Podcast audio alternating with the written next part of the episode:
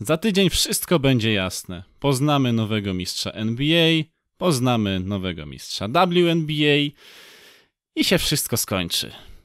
Tak mówią niektórzy, ale my na pewno nie. Więc porozmawiajmy o tym, co już wiemy w nowym wydaniu podcastu Pick and Roll.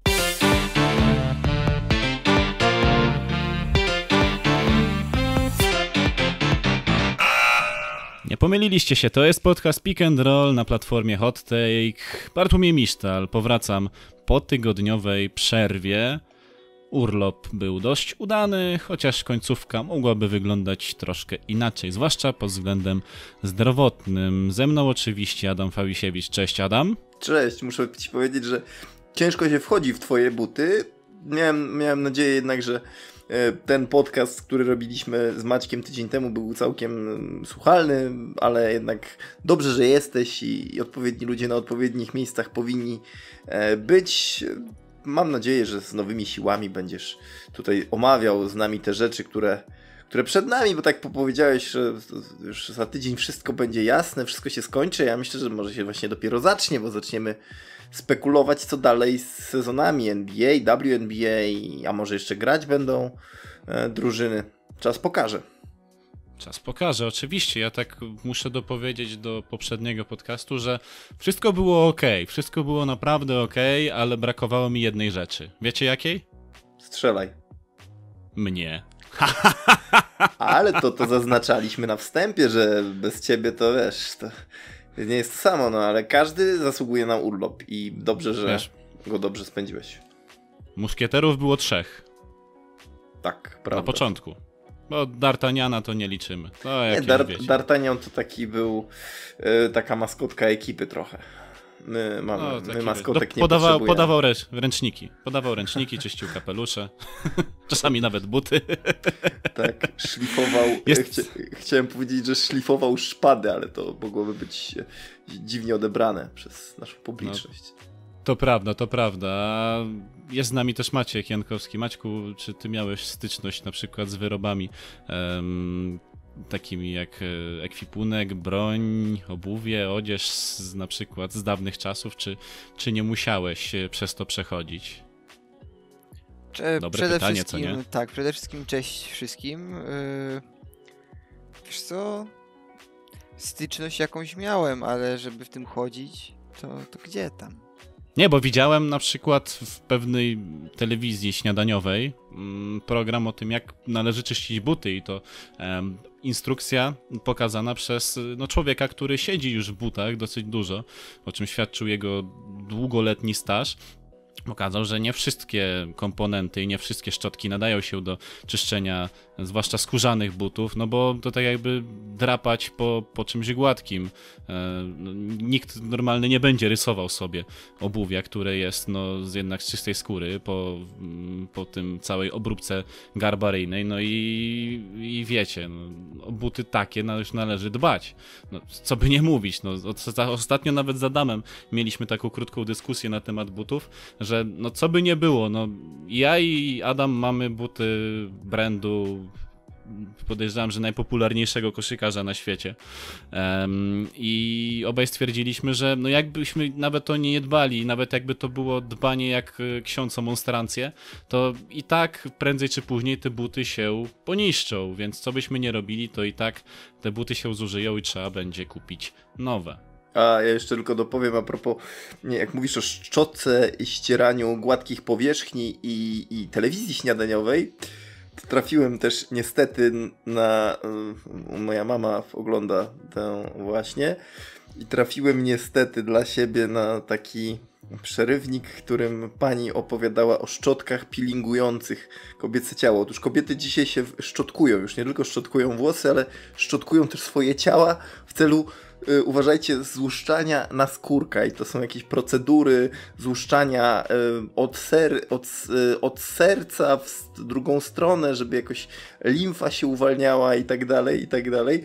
No i to się ponoć czyni z bardzo dużym namaszczeniem w różnym czasie, więc y, no, rzeczywiście dbanie o kobiece ciało to często jest, jak widzę, forma ry rytuału, także, także trzeba tutaj paniom oddać, że jak mówimy do nich, że robią się na bóstwo, to rzeczywiście nie jest pusty frazeologizm, tylko coś się za nim kryje.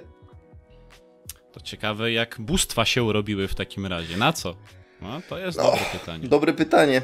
Afrodyta ponoć kąpała się w kozim mleku, więc to trzeba by już pogrzebać w innych mitach. Ciekawe, czy dzisiaj to, panią... To trzeba trzeba do pogromców mitów napisać, czy kąpiel w kozim mleku faktycznie powoduje, że skóra robi się boska. Kleopatr, Kleopatrze też pomagało ponad. No, ciekawe. Tak, ale to było let, letnie mleko. Akurat, tak, u niej letnie mleko, a z drugiej strony tak sobie myślę, czy LeBron James się kąpie w jakimś mleku albo innym specyfiku, bo jego atletyzm i fizyczność wciąż robią wrażenie. Dzisiaj słyszałem, gdzieś przeczytałem taki wpis chyba Kenny'ego Smitha, który oczywiście musiał odnieść się w stylu dinozaurowym do przeszłości i powiedział, że jakby Magic e, miał taki atletyzm jak LeBron, to by grał do dzisiaj w zawodowej lidze. Więc, a miał być, ma dzisiaj Magic Johnson 61 lat, to tak e, dla przypomnienia.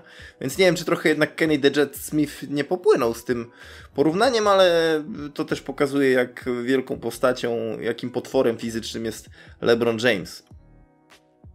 No to prawda i ale wiesz, Kenny, Charles, oni zawsze muszą coś palnąć głupiego. Na całe szczęście Ernie Johnson ratuje cały czas sytuację w gronie tych ekspertów z, z Insight NBA z stacji TNT, także Erniego Johnsona trzeba się słuchać, a pozostałych panów trochę rzadziej. Myślę, że Szaka nawet częściej niż Barclaya i, i Smitha można, można słuchać, bo jednak Szak to jest, co by nie mówić o nim, to jest jednak inteligentny człowiek. E, ale tak po, powoli musimy przejść do, do finałów. Jesteśmy mm, po trzech meczach y, finałów NBA, nagrywamy przed czwartym meczem. I zanim w ogóle przejdziemy do tego, co się wydarzyło w bańce, to trzeba powiedzieć, znaczy ja chciałbym was zagaić trochę o jedną rzecz, mianowicie o sam parkiet, bo widziałem bardzo wiele głosów niezadowolenia z tego, jak ten parkiet wygląda, że jednak można by było powrócić do grawerowania mm, trofeum mistrzowskiego na środku parkietu. Jak byście się do tego odnieśli? Czy wam to przeszkadza, czy to jest pewien, pewna didaskalia, która nie robi wam różnicy, bo i tak wy przecież nie gracie na tym parkiecie? Maćku? Czy wiesz co, no dla mnie parkiet to parkiet, tak? Dopóki parkiet nie jest czytelny, nie wygląda jak e, parkiet w polskiej lidze koszykówki, który jest po prostu jedną wielką e, nie wiem, tutaj taką ścianą reklamową, na której zawodnicy się ślizgają. E, wiesz, to, to jest dla mnie taka rzecz, która jest gdzieś obok, nawet nie, drugi, nie, nie w drugim rzędzie, tak? E, oczywiście, jeżeli parkiet y, jakaś drużyna, w tym momencie bardziej się skupię, zrobi taki z efektem wow, tak jak na przykład zachwycaliśmy się tym, co zrobiła drużyna Dallas Mavericks do swoich y, Jersey y, City Edition, to faktycznie to jest na plus, ale, ale tak, no to, to jest rzecz, którą można powiedzieć, że jest ok, nie jest ok, a koniec końców jak jak mecz jest ciekawy, to patrzysz na mecz. Jak mecz jest nudny, to wyłączasz mecz, więc i tak na ten parkiet nie zwracasz uwagi.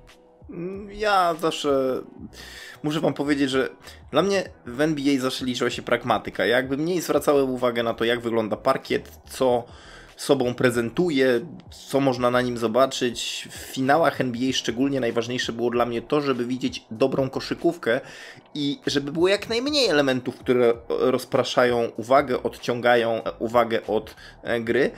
Więc dla mnie akurat zupełnie nie był to czynnik, na którym zawieszałem E, oko. Zupełnie to mnie nie e, obeszło jakoś e, te, te, narzekania. Nawet nie wchodziłem jakoś bardziej, nie widziałem nawet jakoś bardziej, nie zwracałem uwagi na narzekania na Twitterze na ten temat i tak dalej, i tak dalej, bo zupełnie, jak mówię, mnie to nie mm, obchodziło. Oczywiście fajnie jest czasem te parkiety widzieć w takiej kolorystyce, jak na przykład zrobili na 30-lecie Charlotte Hornets sobie ten, ten parkiet w szerszeniowe barwy, takie vintage'owe, czy właśnie jeszcze lata temu, kiedy mieliśmy e, parkiet e, w Rose Garden, e, w, w, potem stylizowany w DDD Bank North Garden, parkiet Bostonu Celtics, który rzeczywiście był po prostu parkietem. I to było, było coś, to zapadało w pamięć. Natomiast tutaj zupełnie nie, nie sprawia to mm, dla mnie wrażenia ani, ani przeszkadzającego, ani jakiegokolwiek. W zasadzie lepiej myślę, że, że nie ma e, zbytnich fajerwerków, które by odciągały uwagę od gry mm, niż odwrotnie. No, jedyny parkiet, jaki ja kojarzę, który mnie wprost denerwował i to e, nie był parkiet e, w NBA, tylko w NCAA, pamiętam z, jeszcze z trwającego wtedy sezonu przed, przed pandemią, to, to, to parkiet Memphis Tigers i te, te niebieskie barwy, które kompletnie, niebiesko takie wpadające w granat, kojarzysz Bartek, które kompletnie nie pozwalały skoncentrować się na grze, nawet linii nie widziałeś. A poza tym to, co mówi Maciek, y, bardzo ważne jest to, żeby parkiet był e, użyteczny, żeby był e, wygodny i przyczepny dla butów koszykarskich. E, a mm, tego na przykład właśnie przez mnogość reklam i innych naklejek nie widzimy na polskich parkietach często, więc przede wszystkim pragmatyka. Jeden parkiet mi się przypomniał, y, który mi przeszkadzał w tym sezonie. Jaki? Brooklyn Nets.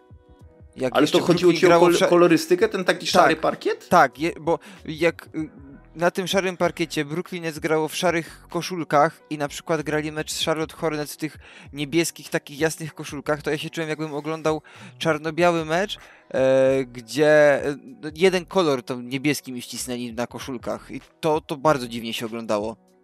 Y, że zlewało się wszystko do kupy, jak tak. gdyby. Tak. Rozumiem. No to, to, to mogę powiedzieć anegdotę do tego, co, o czym Bartek pewnie będzie mówił i do czego będzie podprowadzał i, chce, i zachęcał, ale to był między innymi czynnik, e, dla którego e, George Mikan swego czasu postulował trójkolorową piłkę w e, lidze ABA, która w latach 60., 70. była dla koszykarzy no, tamtej ligi wizytówką i jest, jest nią do dzisiaj, a sam George Michael mówił wprost, kiedyś hale były ciemniejsze, e, brązowo, bydlęco-brązowa piłka, tak jak on to mówi, bo z bydlęcej skóry się po prostu zlewała z, ze wszystkim, z otoczeniem, a jeszcze George Michael grał przecież w grubych okularach, miał wadę wzroku, więc trzeba było to odróżniać, więc rzeczywiście czynnik odróżniający ma tutaj y, znaczenie y, i, to, to, faktycznie tak nie patrzyłem na, na parkiet Brooklyn Nets nigdy, Maćku. Nie przeszkadzało mi to jakoś specjalnie, aczkolwiek jak teraz o tym myślę, to rzeczywiście może to, może to przeszkadzać jednym przeszkadza, innym nie, ale jak już tak e, Adam wspomniał o George'u Majkanie i o kolorystyce, o lidze ABA, to zachęcamy serdecznie, bo mm, miała premierę niedawno, no, premierę miał niedawno tekst e, właśnie napisany przez Adama, e, nawiązujący do książki Terego Pluto, Loose Balls, o, o właśnie historii ligi ABA. Mm, zachęcamy, w sumie, w sumie ja zachęcam do przeczytania pierwszej części tego tekstu, ponieważ będzie jeszcze druga, tak? Tak. Będzie jeszcze druga, a może nawet trzecia, zobaczę, bo materiał jest przepastny. Ta książka, jak nie, nie chcę za wiele zdradzać, bo chciałbym jednak zachęcić wszystkich do rzucenia okiem na tekst. Niemniej jednak materiał jest e, przepastny, jest mnóstwo ciekawych historii. Książka Terego Pluto ma to do siebie, że to nie jest narracyjnie budowana historia fabularna, którą sobie autor wymyślił, tylko to jest tak na dobrą sprawę zapis wypowiedzi, wspomnień bohaterów tamtych lat. I no to jest zawsze najbardziej wdzięczny materiał do analizy i do opisu, y, a tekst ma ambicję tego, żeby przybliżyć czytelnikom y, początki powstawań, y, powstania ligi, to jak się ta liga rodziła, jakie towarzyszyły temu okoliczności. No i zamierzam kontynuować ten wątek, zamierzam bardziej w niego się wgłębić, aczkolwiek naprawdę jest to ciekawa historia, bo dzisiejszej NBA chyba nie boimy się tego powiedzieć, bo mówią to ludzie związani z NBA i pamiętający tamtą, tamte realia. Dzisiejszej NBA nie byłoby, gdyby yy, nie ABA, czyli American Basketball Association, która, yy, którą opisuję w tekście i do którego lektury zachęcam. Tak, i zachęcamy właśnie do przeczytania tej pierwszej części tekstu Adama. Z pewnością to Was zaciekawi i będziecie dzięki temu czekać z niecierpliwością na kolejne Hot części. Hottake.pl jeszcze trzeba dodać, oczywiście. Tak, na wszystko na stronie hottake.pl, tak więc do tego zachęcamy i sprawdzajcie to też na naszych mediach społecznościowych: y, Facebook, Twitter, Tam znajdziecie też linki, jeżeli byście nie znaleźli tego na naszej stronie, w co oczywiście wątpię, więc możecie wejść od razu na stronę hottake.pl i tam wszystko będzie zawarte. Będzie zawarty też mój tekst e, w formie listu do Eleny Deledon, e, napisanym w języku polskim i w angielskim. Tak, musiałem zrobić jeszcze autopromocję swojego tekstu. No to jeszcze mam, do, mam do, nadzieję, do, dorzućmy jeszcze, czekaj, żeby Maciek nie czuł się pominięty, to jeszcze dorzućmy jego skarb kibicy, kibica o, polskiej, no bo to, no to ja go będę chyba musiał zaktualizować, wiecie? No to, no to tym bardziej masz, widzisz, masz bodziec no do tego, żeby żeby trochę tutaj się po, Trochę bardziej... się pozmieniało, trochę rzeczy już zostało zweryfikowanych, więc... Więc e, każdy z nas e, jest twórczy akurat w, w, w spektrum koszykarskim. I ani jeden z naszych tekstów nie nawiązuje do NBA. Bezpośrednio. Znaczy, może może nawiązuje, nawet pośrednio. nawiązuje może tak, ale, ale nie, nie jest to nawiązanie wprost. Nie, nie opieramy się o tym, o czym mówimy w podcastach.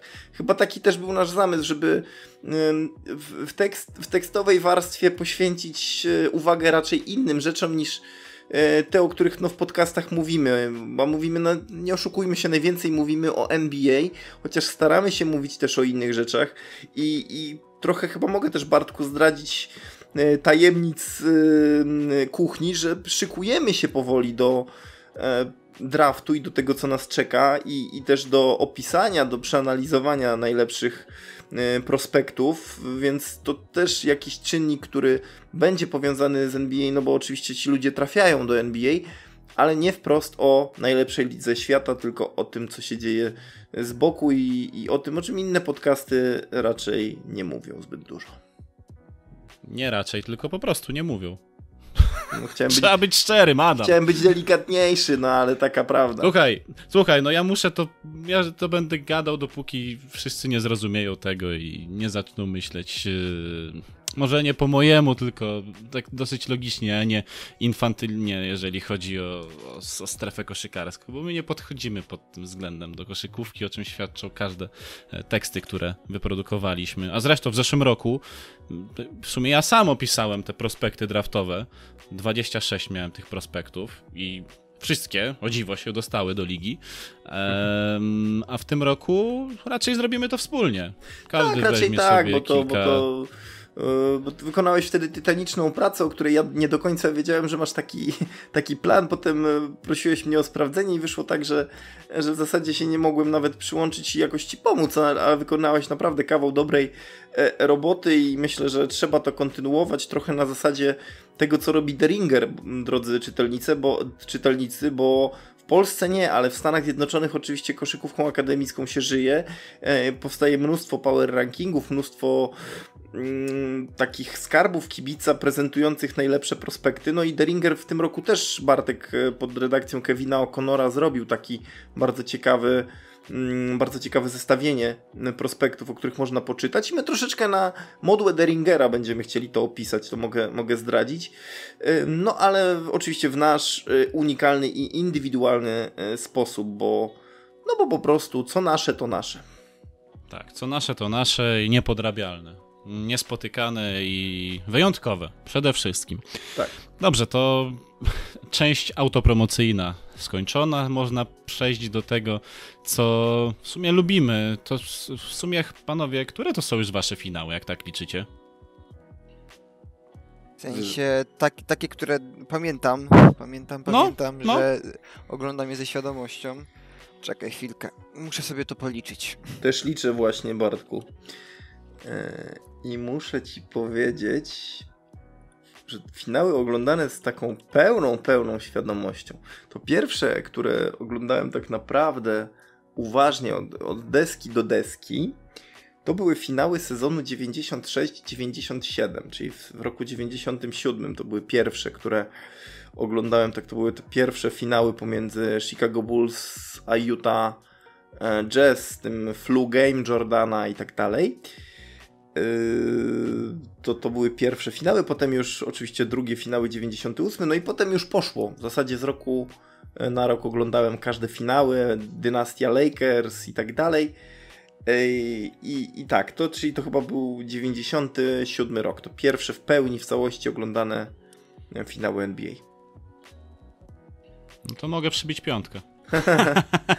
no mnie y, takie w pełni, w pełni oglądane, także nie tylko tyle, że wiedziałem, że ktoś sobie gra, ale że miałem już świadomość też kto gra i, i analizowałem, to było 2013. No tak. Czyli to było Miami. Sa San Antonio, Miami. San Antonio Spurs. Tak, bo wcześniejsze lata e, nie oglądałem, bo nie grało San Antonio. W 2013 roku y, oglądałem y, i Ray Allen, no niestety, dużo stracił w moich oczach, a potem to już po prostu poszło. Przy okazji to. Bo, bo trafił? Tak.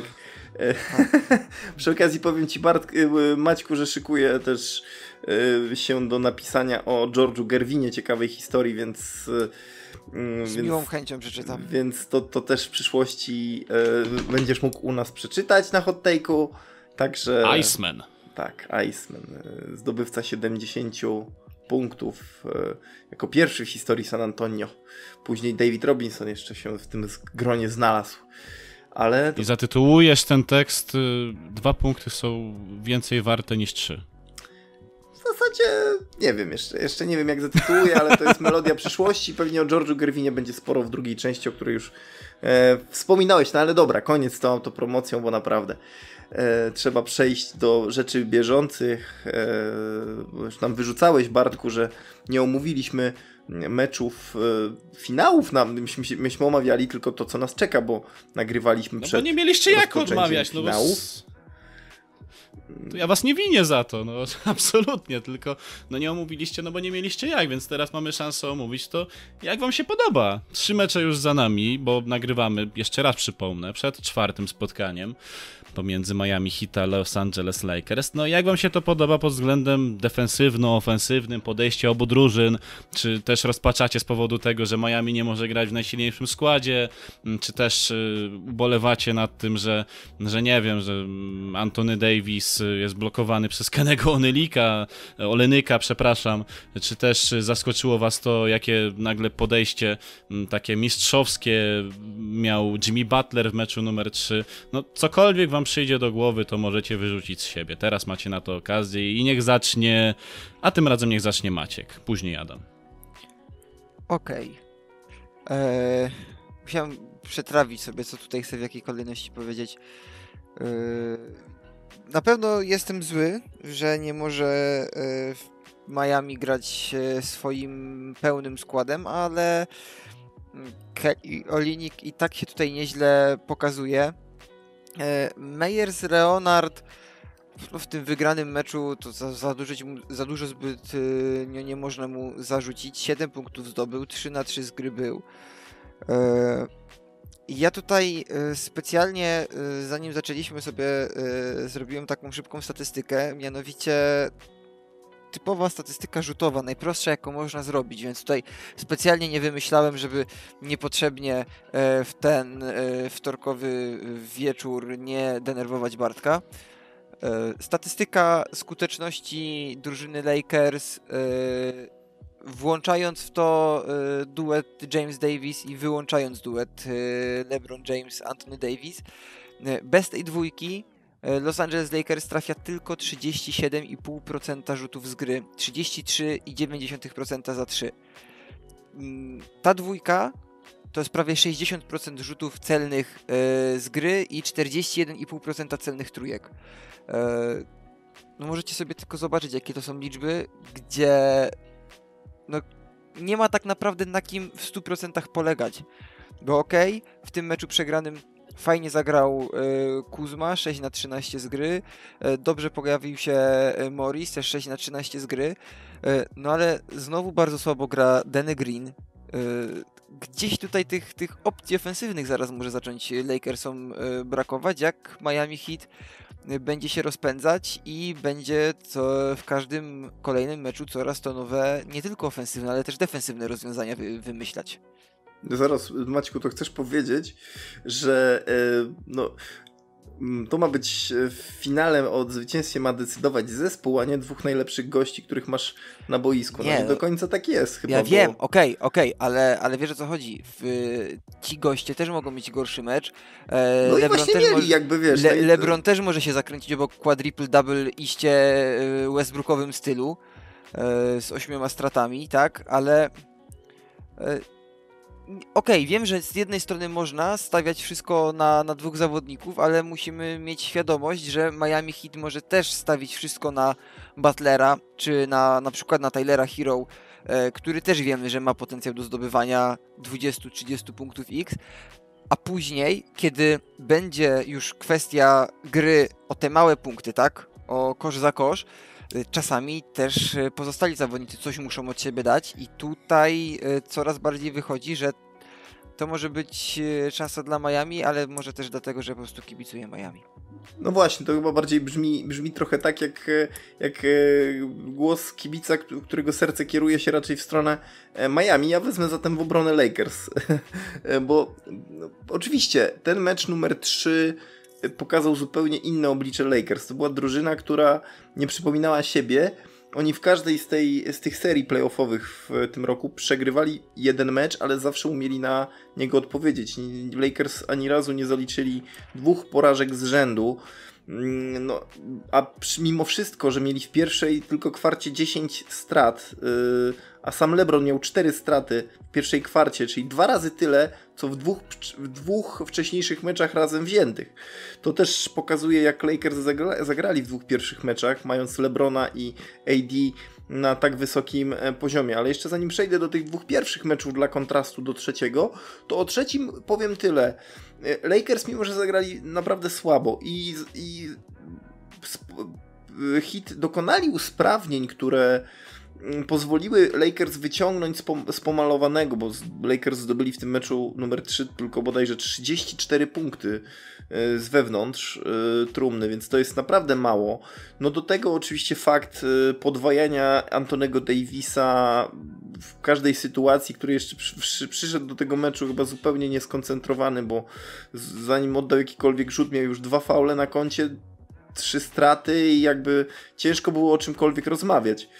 No i w drugiej połowie było nie, niewiele lepiej, więc jakby hit świetnie to wykorzystali, plus znakomity Jimmy Butler, który e, penetrował wszystko, co, co się dało właściwie w tych mm, dwóch poprzednich meczach obu, no nie tylko tym jednym, ale dwóch wcześniejszych, z których miał chyba, jak mu policzono, 58 penetracji łącznie, więc to jest naprawdę bardzo dużo. Yy, z kolei to, o czym mówił Maciek, no to yy, rzeczywiście Lakers na obwodzie radzą sobie średnio. Jak idzie, to idzie świetnie, bo wszystko działa, tak jak widzieliśmy w meczu numer 1 i w meczu numer 2, szczególnie w którym Lakers byli w efektywności ofensywnej chyba na 138 punktów na 100 posiadań. To był E, drugi najlepszy wynik od 96 roku w finałach NBA, więc no to są rzeczywiście super e, rzeczy przy takiej efektywności gry. AD, który, którego już się stawiało na, na poziomie Majkana i trochę niżej od Shaquilla O'Neal'a jako człowieka, który miał e, najlepszy wynik punktowy w debiucie w finałach w, w, pierwszym sezonie w playoffs. No ale jednak to nie, nie jest to, o co Lakers chodziło w meczu numer 3. Tu się nie udało i, i rzeczywiście no, o tym spotkaniu chyba po prostu trzeba zapomnieć. Z drugiej strony Jimmy Butler, który może na Lebrona podziałać jak płachta na byka. No bo on na pewno nie będzie chciał, mówię tu o Lebronie, dać Butlerowi tak po prostu sobie tej serii przejąć, to, to on chce pokazać zapewne, że on jest tu, tu królem i on nie, nie przegra serii mając taką przewagę ognia, no bo ja powiem wam, jak zobaczyłem, że wypada Bama Debajo, wypada Goran Dragic w pierwszym meczu, no to mówię, no kurczę, miały być super playoffy, jakieś emocje, a wszystko się skończyło, no jednak Hit to jest taka drużyna, która znakomicie wpisuje się w tę męską grę ponad wszystko, grit and grind, robimy wszystko, żeby wygrać. I znakomicie zareagowali w meczu numer 3, ale jest mecz numer 4, na który na pewno Lakers będą chcieli odpowiedzieć i mówię, no, mówimy to w, w, momencie, kiedy, kiedy jeszcze nie wiemy, jaki jest wynik meczu numer 4. Równie dobrze może być 2-2, a może być 3-1 i tak czy owak seria się może skończyć już w piątek, ale czy tak będzie? E, no to trudno, trudno przewidzieć. Wydaje mi się jednak, że Lakers na pewno zagrają o wiele lepszy mecz niż, niż mecz numer 3 i będą bardziej skoncentrowani e, i znacznie lepsi w defensywie, no bo te dwa poprzednie mecze, no to Lakers stracili na 100 posiadań chyba 122 i 116 punktów, gdzie ta defensywa. Więc e, no, to tak tutaj zdecydowanie słabo. mm, muszą wrócić do swojej gry defensywnej na, na bardzo wysokim poziomie. Ludzie pokroju Alexa Caruso muszą znowu dawać z siebie tyle, ile dawali wcześniej i zapomnieć o meczu, który ewidentnie im nie wyszedł. A to jeszcze ja szybko coś do, dorzucę. Proszę. A propos Jimmy'ego Butlera. E, w meczu numer 3 mm, Jimmy Butler, e, jeżeli złączymy punkty, które e, dał drużynie, czyli mówię tutaj o punktach zdobytych, a także o punktach zdobytych po jego asyście, daje to łącznie 73 punkty, co jest drugim najlepszym wynikiem w historii finałów NBA. E, wyrównał e, wynik Jerego Westa z 1970 roku, e, a jednego punktu zabrakło do miejsca pierwszego Walt Frazier 74 punkty, co ciekawe również z finałów z 1970 roku. No tak, to były finały bardzo niesamowite. W ogóle Butler znakomicie pokazał swoją całkowitą efektywność. On podwoił czas posiadania piłki bo wyliczono mu, że efektywnego czasu posiadania piłki w meczu numer 3 miał 12 minut, gdzie jego e, kontakt piłki z jego ręką to było 12 minut na cały zespół. To są niebotyczne statystyki. E, James Harden siedzi w domu i płacze z zazdrości. Ale no, no, tak było, no bo, bo rzeczywiście i, i, jeszcze jedna rzecz a propos Butlera, za, za którą trzeba go chwalić. On jest pierwszym człowiekiem od czasów Shaquilla O'Neal'a w finałach, który zdobył 40 punktów bez e, trafienia ani jednej trójki. I to jest coś, co, co trzeba mu oddać, rzeczywiście. A ja bym powiedział więcej. On nawet nie oddawał nie oddał, jednej próby. Nie oddał żadnej jednej próby, tak, tak. Więc to tym bardziej. No, wielka sprawa. No teraz pokażcie mi, mi człowieka, który potrafi dzisiaj zdobyć w NBA 40 punktów bez mm, jednej trójki. No to jest vintage gra, taka, która mnie się podoba. Ja bardzo ją lubię, no bo wracamy do lat 90., a jak mowa o latach 90., to ja się zawsze cieszę, przy czym to nie jest e, owcze, owczy pęd ku, ku temu okresowi, to nie jest ślinienie się za wszelką cenę e, do tego właśnie okresu, tylko po prostu Y, doceniam y, aspekty tamtej gry i fajnie, że jeszcze coś y, zostało z tej vintage'owej, klasycznej gry. Pytanie tylko, czy po prostu na Butlera idę o zakład, że to będzie teraz gra haka Butler, na Butlera bardzo mocno siądą, chyba, że chyba, że będzie mógł w meczu numer 4 a tego nie wiemy na moment nagrywania podcastu, zagrać Bama Debajo. Ponoć jest ze statusem questionable, czyli y, pod znakiem zapytania, ale wiemy, że ten status w protokołach oznacza, że jeśli zawodnik bardzo będzie chciał, to raczej zagra. No to czekamy na to, co się wydarzy. Czy tak a propos jeszcze Butlera, to ty mówisz, że mogą grać na Butlera, no i pewnie tak będzie, tylko dzięki temu można uwolnić o wiele więcej przestrzeni dla kolegów z drużyny, którzy z pewnością będą wykorzystywali ten moment. I tak jak już wspominałeś o tym, że Lakers sobie nie radzą za bardzo na obwodzie, to widać było to w każdym z tych meczów, że Miami bardzo starało się rozciągać grę jak najbardziej, bo wiedzieli, że jeżeli Lakers będą skupieni w jednym miejscu, a oni będą szeroko rozstawieni, będą mieli pełne pole do popisu, no to Lakers nie nadążą nad obroną akurat tych rzutów za łuku, co akurat chociażby Jay Crowder pokazywał bardzo często, rzucając takie zaskakujące trójki w tych spotkaniach. Do tego no Kelly Olyny, który ja nie wiem dlaczego, ale wydaje mi się, że trzeba mu oddać e, to co, to, co słuszne, bo wiele osób myślę, że go skreślało przez to, że on taki jest, nie wiem, taki dosyć taki ciapowaty, bym, bym to nawet nazwał, że on się rusza trochę czasami jak taka fleja, no ale para, wiecie, no genetyki się nie oszuka, no urósł taki jaki, jaki urósł, no ale pomimo swoich parametrów i swojego um, swojego wzrostu, to potrafi się, potrafi nadążyć nad tymi e, ruchliwymi, ofensywnymi graczami Lakers, zwłaszcza nad Antonem Davisem, jak ja zobaczyłem ten blog, gdzie no, Antony Davis był rozpędzony i on po prostu wyciągnął do niego rękę i go zablokował. To mało osób w ogóle by się zdecydowało na takie coś, w przed tym, że za chwilę mi gościu wykręci nadgarstek, albo co gorsza mi w ogóle wygnie rękę w łokciu i będę później leżał skontuzjowany.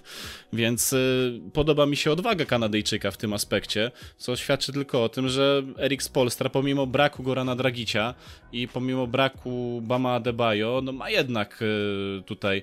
Mm, pewne, pewne, pewne karty jeszcze w swoim zestawie. No z Salomonie Hillu to nie wiem, czy mogę cokolwiek dobrego powiedzieć, to bardziej, bardziej jest to taka forma wypełnienia, ale dosyć solidna taka forma wypełnienia. Trochę, trochę Andrzej Gudola mnie, mnie zaskakuje, że gdzieś ten Andrzej Gudola sprzed lat uleciał, no ale ja wiem, że też czasu się nie oszuka, zagartyka z każdym rokiem, a on trzy mistrzostwa już ma. W sumie Jimmy, nie wiem czy zwróciliście uwagę, ale w meczu numer 3 mieliśmy taką sytuację, gdzie Kelly Olynyk miał piłkę na ponad minutę przed końcem czwartej kwarty i już było ponad 10 punktów, więc wiadomo było, że Miami będzie raczej streczować w czasie. I fajne było, jak podszedł Jimmy Butler do niego i powiedział: Daj mi tę piłkę. I on sam po prostu wymierzał już sprawiedliwość na sam koniec.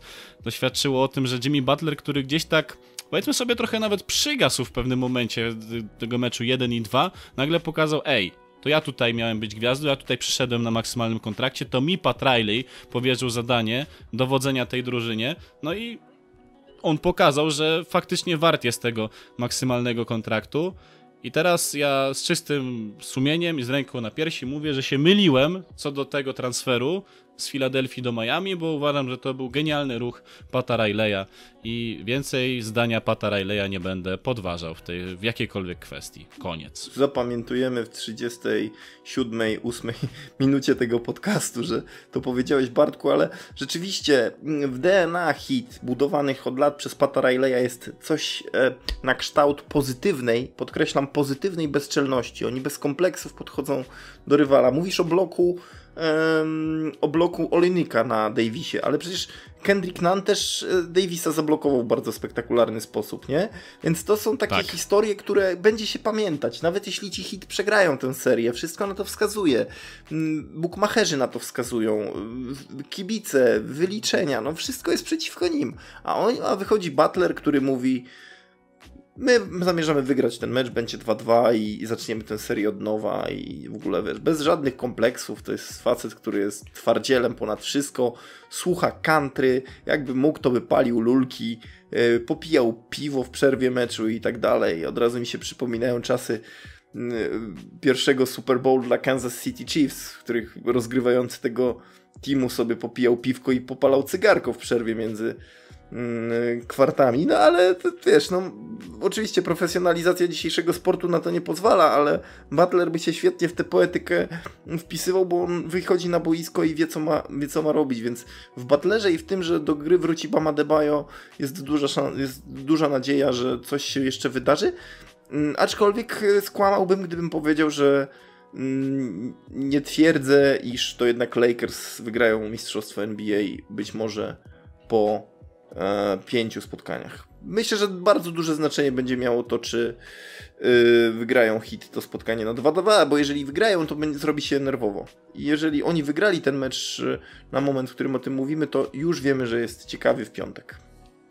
Mhm, ale przypomnij sobie, czy w 2011 roku e, tak samo jak teraz do hit e, bookmacherzy nie podchodzili do Dallas Mavericks? E, właśnie, tak nie było, właśnie, że... właśnie, właśnie było tak, że e, Dallas Mavericks, bo, bo, widziałem ostatnio chyba na Westgate było to zestawienie, w którym e, hit byli e, tylko większym underdogiem, w serii właśnie byli tamci Dallas od tych obecnych hit w tej serii. Y, czyli rzeczywiście, rzeczywiście dobre nawiązanie, Bartku, zastosowałeś, co nie zmienia faktu, iż, mm, iż y, no hit chyba jednak mają troszkę większe szanse. E, o, o ile wróci do gry, mówię, Bama Debajo, bo na Gorana Dragicza i jego uszkodzoną stopę nie mamy co liczyć. Natomiast no Bam cały czas jest w grze chyba.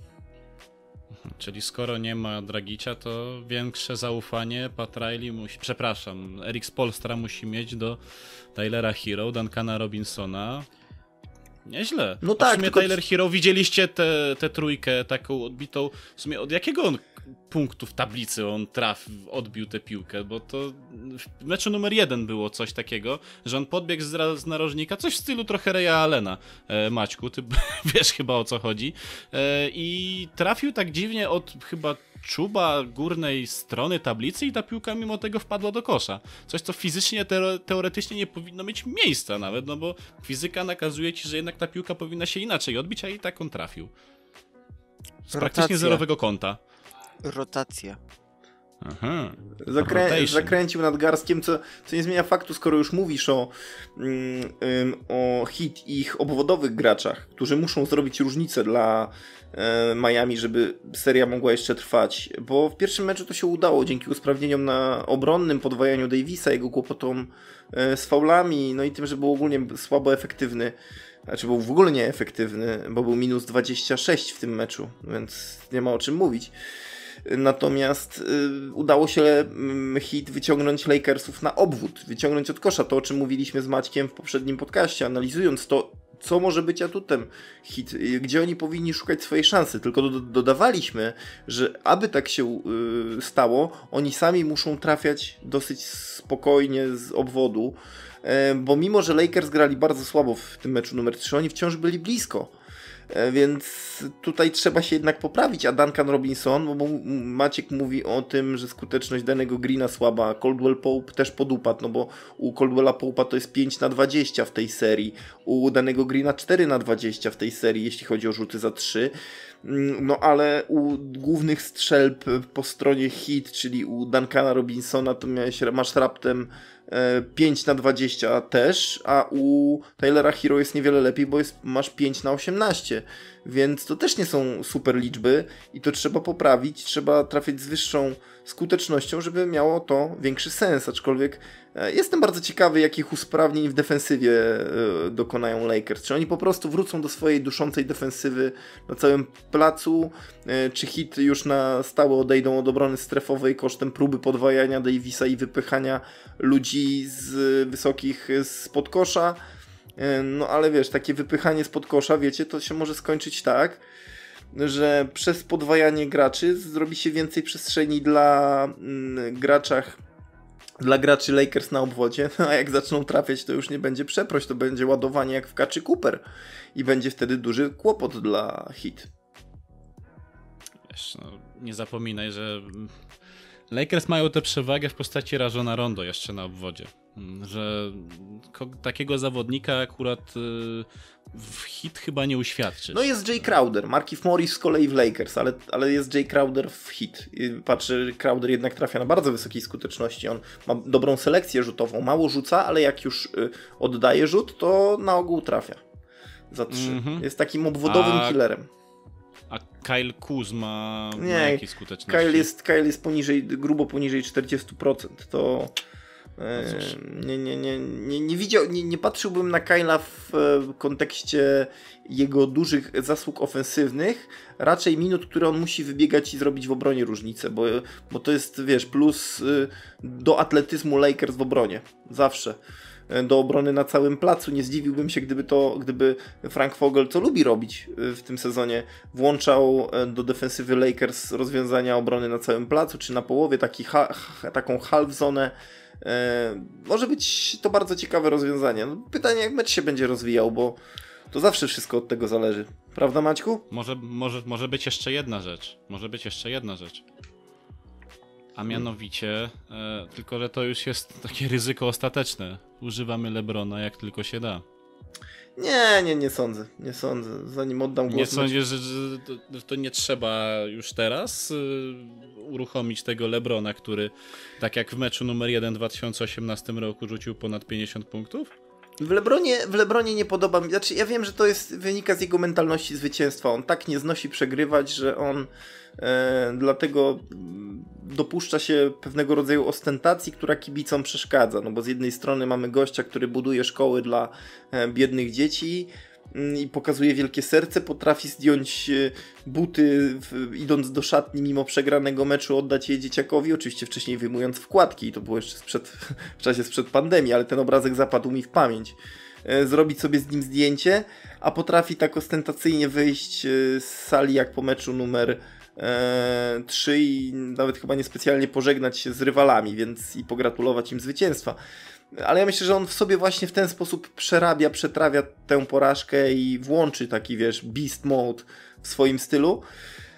No tyle, że wydaje mi się, że Lakers wciąż mają tyle atutów yy, po swojej stronie, że nie muszą wszystkiego zawieszać yy, na Lebronie, tak jak robili Cleveland Cavaliers, kiedy J.R. Smith wrzucał w, zupą w parkiet. No jakby nie jest to jeszcze ten, ten etap, w którym trzeba wszystko na Lebronie wieszać. Tyle ode mnie. Czy wiesz, mi się przede wszystkim wydaje, że w momencie, w którym e, Lebron wejdzie w mecz w genialny sposób, trafi kilka rzutów i po prostu ta gra faktycznie ofensywna będzie się kleiła w taki sposób, że żal tego nie wykorzystać, po prostu to Lakers wykorzystają, a w momencie, w którym e, LeBron gra dobrze, albo obok niego też Davis ma dobry e, dzień rzutowy, ale któryś zawodnik, na przykład, nie wiem, Kuzma też potrafi na dobrej skuteczności rzucać, no to po co mamy tego jednego LeBrona zajeżdżać, skoro jest mecz, w którym można dać większej ilości zawodników e, tą piłkę. Ale to jest akurat też e, trochę podobna sytuacja do tego, co w, przed rozpoczęciem e, tych finałów tydzień temu e, mówiłem e, a propos Miami. Nie wiem, czy Adam pamiętasz. E, wtedy stwierdziłem, że Miami ma ten plus, że ma tak dużą możliwość. No niestety na razie tu muszę się z tobą przyznać, że Robinson, Hero troszeczkę zawodzą nie ma, nie, nie ma Bama Adebayo, albo nie było, to tu zobaczymy jak to będzie w w meczu numer 4. E, no, nie ma i nie było e, Gorana Dragicia, więc te dwie opcje nam wychodzą.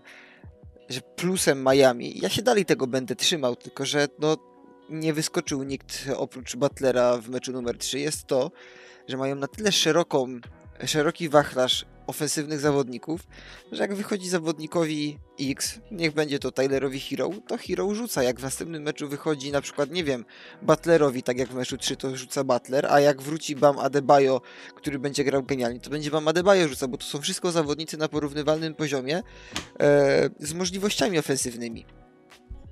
No, to prawda.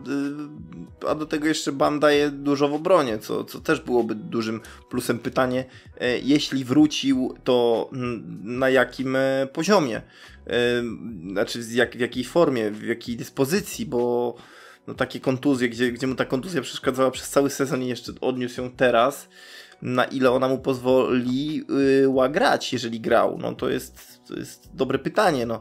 Tak czy owak, e, wiemy, że ta seria się e, nie skończyła i nadal będziemy grali. Jak długo? No to, to czas pokaże. Dla mnie wciąż e, to po stronie Lakers są atuty i to wszystko zależy od nich, tak na dobrą sprawę. Ale nie odbieram oczywiście szans Miami Heat. Oni, oni nie muszą, oni tylko mogą. To, co mówiliśmy też z Maćkiem w ubiegłym tygodniu. E, byłaby to gigantyczna sensacja, gdyby hit się udało, ale to byłaby też piękna, romantyczna historia, za którą kochamy po cichu NBA. No bo który z nas się, panowie, nie ucieszył? E, no może Maciek nie, no bo Maciek mówi, że od 2013 zaczął tak bardzo mm, dokładnie oglądać finały, ale no na pewno zna całe tę historię, otoczkę finału 2011 roku, w których Dallas pokonują hit faworyzowanych, wielkich, no to jednak była historia, no, napisała się na naszych oczach i jakby trudno z tym dyskutować jakkolwiek. A jacy wtedy zawodnicy zostali mistrzami? To prawda.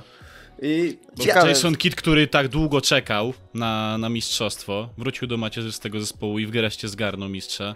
Dirk Nowicki, który miał niesmak po 2006 roku. Peja Stojakowicz, który wtedy kończył karierę. Tyson Chandler, który był chyba jednym z lepszych defensorów e, w tamtych czasach. Kurczę, a jeszcze JJ Barea wtedy. Sean, Sean Marion chyba wtedy był Sean w Marion Dallas, tak samo Dallas był. Właśnie, no. Ale jak, jak zupełnie inne to, były, to była sytuacja. Teraz, wiesz, młodzi gniewni, a wtedy weterani, którzy po prostu zrobili sobie taki takie pożegnalne mistrzostwo, tak, no bo okej, okay, no wiem, że tutaj nie wszyscy skończyli karierę, ale, ale to była tak naprawdę dla nich ostatnia szansa na mistrzostwo, którą wykorzystali wręcz perfekcyjnie. Tak.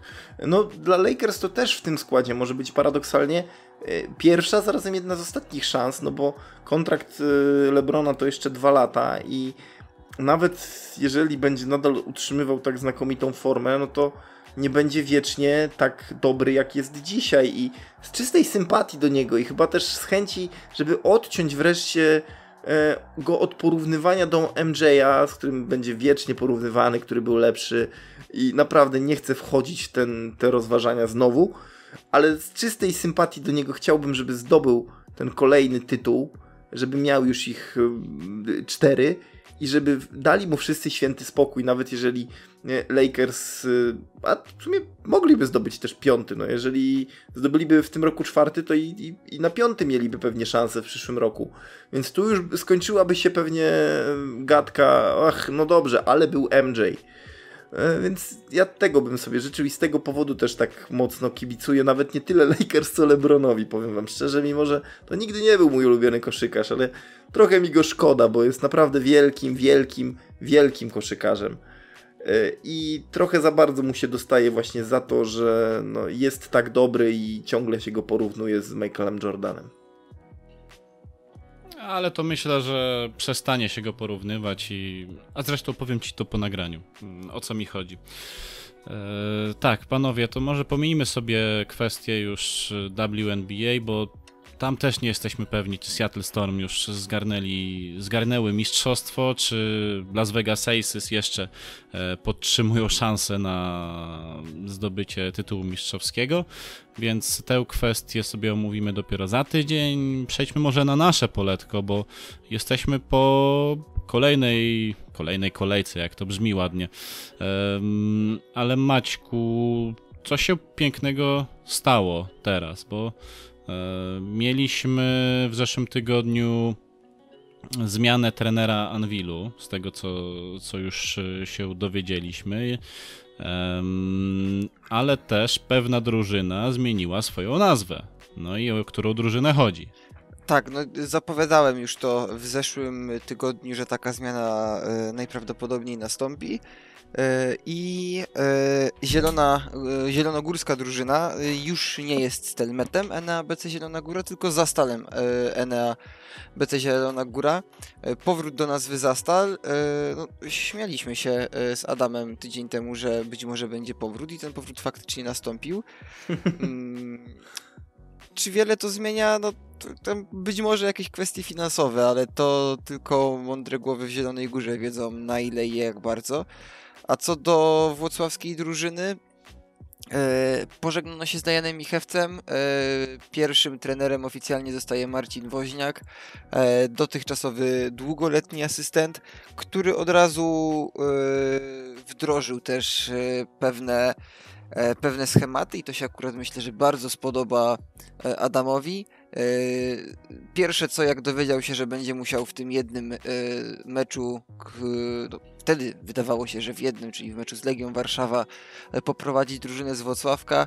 E, od razu pewne podstawowe schematy, których się nauczył e, z skrzydła Igora Mielicia były wprowadzone i, i to ma być nowy Anvil pod względem stylu gry, ale na razie z tymi zawodnikami, którzy są.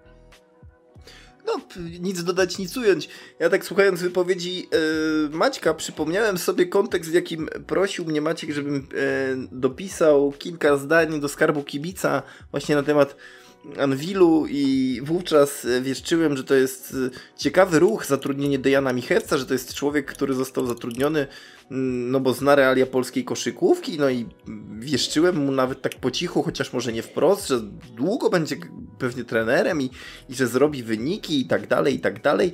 Naprawdę w to wierzyłem, słuchajcie. Tylko, że się okazało, że Anvil postąpił trochę jak piłkarska Legia Warszawa ze swoimi trenerami. Czyli nie wychodzi, to dobra, trzeba szybko zmieniać i szukać następnego. I, i szukamy do skutku, tyle że wiemy, że w sporcie nie do końca tak to działa i mm, na szczęście za przykładem Legii Piłkarskiej nie idzie Legia Koszykarska i, i świetnie sobie w tym sezonie radzi, to tak muszę dodać, bo akurat mecz y, Legii z Anwilem wyjazdowy widziałem i tam przecież przez bardzo długo, y, długi czas Legia w ostatniej kolejce prowadziła i mogła odnieść szóste już zwycięstwo w, w tym sezonie, no ale Anvil ostatecznie dał radę, no bo, no bo te usprawnienia, o których mówił Maciek tutaj jednak zadziałały. No bo tam też, powiedzmy sobie szczerze, w czwartej kwarcie wszystko w swoje ręce wziął Iwan Almeida. I... No właśnie, jest, jest Iwan Almeida, czyli e, Lebron na miarę Włocławka. E, także jakby no coś w tym jest. Szkoda Anwilu, bo to jest e, jednak duża, duża historia koszykówki, którą na, na Kujawach napisano, ale jednak ale jednak kurczę, no coś tam nie zagrało. No ja jestem bardzo zdziwiony tym, że jednak Michawca e, zwolniono. Ja bym no, jednak nie szedł tą, tym tropem. Dał, dawałbym trenerom większe pole manewru, większy kredyt zaufania. Nie wiem, czy się Maćku ze mną zgodzisz, ale e, takie mam zdanie. Co, to, to wszystko jest moim zdaniem zależne od tego, jak faktycznie drużyna też się prezentuje na parkiecie. Tutaj były też sporo zarzutów nie tylko do tego, że Anvil przegrywa, ale w jakim stylu to robi. E, no i przede wszystkim, wiesz, ważne jest y, środowisko, ważna jest presja.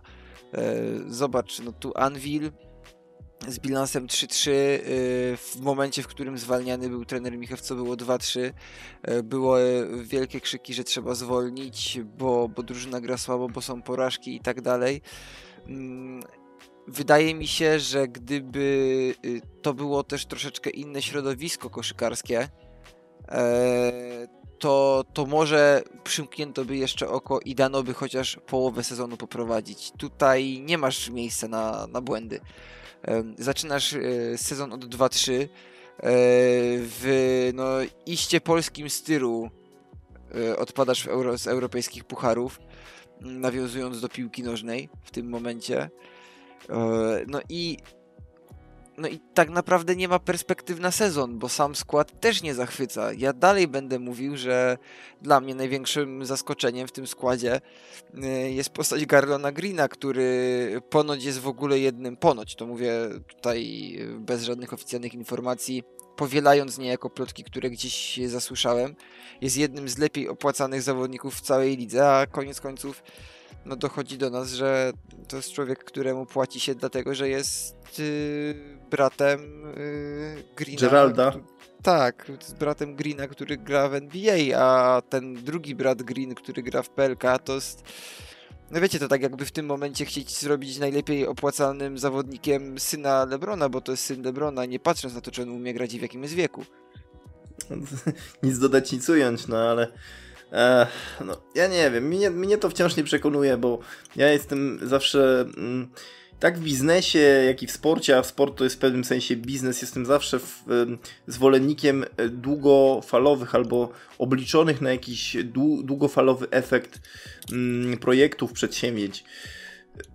W Arwilu tego nie widziałem. Myślę, że takie szarpanie się z, już teraz z obecnie zastaną sytuacją nie poprawi specjalnie, nie poprawi specjalnie położenia zespołu, a Dejan Michewc jednak jest dobrym fachowcem i z tym się na pewno zgodzisz Maćku i, i gdyby dano mu szansę, to pewnie by ten zespół na prostą wyprowadził, no ale, ale jednak e, nie dostał tej szansy i już teraz się nie dowiemy jakby było, a wcale nie jestem przekonany, że Anvil tak wystrzeli z formą w drugiej e, części sezonu. Oczywiście jeśli tak się stanie, to odszczekam wszystko na antenie. Ważne, żeby pszczółka była na pierwszym miejscu. Jak pszczółka jest na pierwszym miejscu, to ja się No ale cieszę. na razie jest na drugim. Na jakim drugim? Jest na drugim. Nie patrz.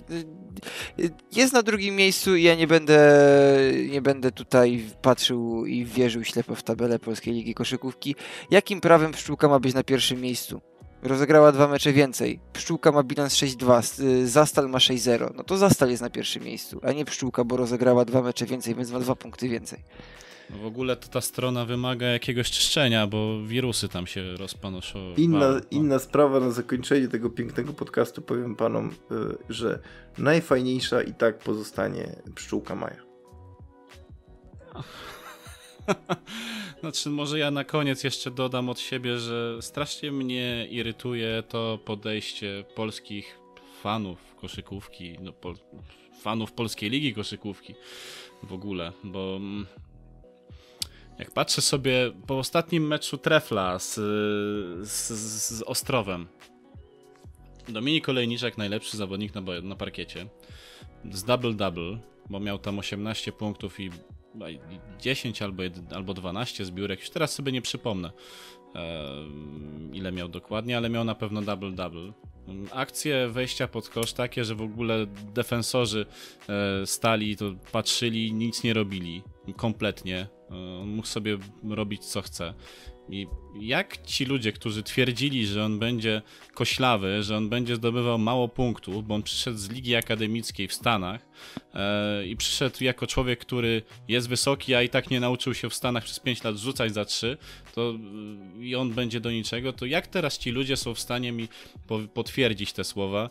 Bo ja uważam, że tacy ludzie po prostu się A, nie znają na koszu, B, siedzą w jakimś, nie wiem, koszykarskim PRL-u po prostu i, i widzą tylko mm, szczyt swojej, swojej drużyny, której kibicują i nic poza tym.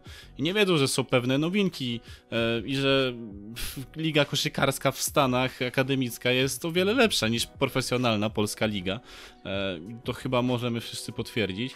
I nawet jeżeli on tam spędził 5 lat w różnych, w różnych drużynach, to i tak spędził 4 lata w bardzo mocnych konferencjach, z czego jeden rok spędził w najmocniejszej konferencji e, akademickiej i on wyniósł stamtąd bardzo dużo, a poza tym jest młodym człowiekiem, nadzieją naszej reprezentacji, więc do jasnej cholery niech może ci ludzie pomyślą czasami, zanim się odezwą w tej kwestii i na przykład będą mi wyciągać, że, że lepszy jest od niego ktoś tam, bo nie wiem, bo, bo potrafi rzucać z załuku, a on jest do niczego, bo, bo jest młody i w ogóle niedoświadczony i takie inne rzeczy. Nie, ja się z tym absolutnie nie zgadzam. Można by jakby streścić ideę naszego całego dzisiejszego odcinka razem z tym, co teraz powiedziałeś, Bartku, i o czym wielokrotnie mówiliśmy, coś w stylu piękno koszykówki kontra trole, bo tak to trochę wygląda, nie?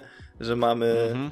dobrą koszykówkę, lubimy o niej mówić, kochamy ją oglądać i analizować, kontra kilku ludzi, kilkunastu, którzy po prostu robią wszystko, żeby zohydzić ci ten sport, ale wiadomo, że i tak im się to nie uda. Basket wygra w, tym, w tej kwestii. Zawsze, pamiętajcie o tym trole. Dokładnie, dokładnie. W takim razie kończymy to wydanie podcastu Pick and Roll. Był Adam Febisiewicz, dzięki Adam. Dzięki. I był Maciej Jankowski, dzięki Maćku. Dzięki wielkie. Byłem też ja, Bartłomiej Mistal. Dziękuję wszystkim za uwagę. Zapraszam za tydzień o tej samej porze, środa, godzina 19. Podcast Pick and Roll na platformie Hot Take. Dzięki i na razie.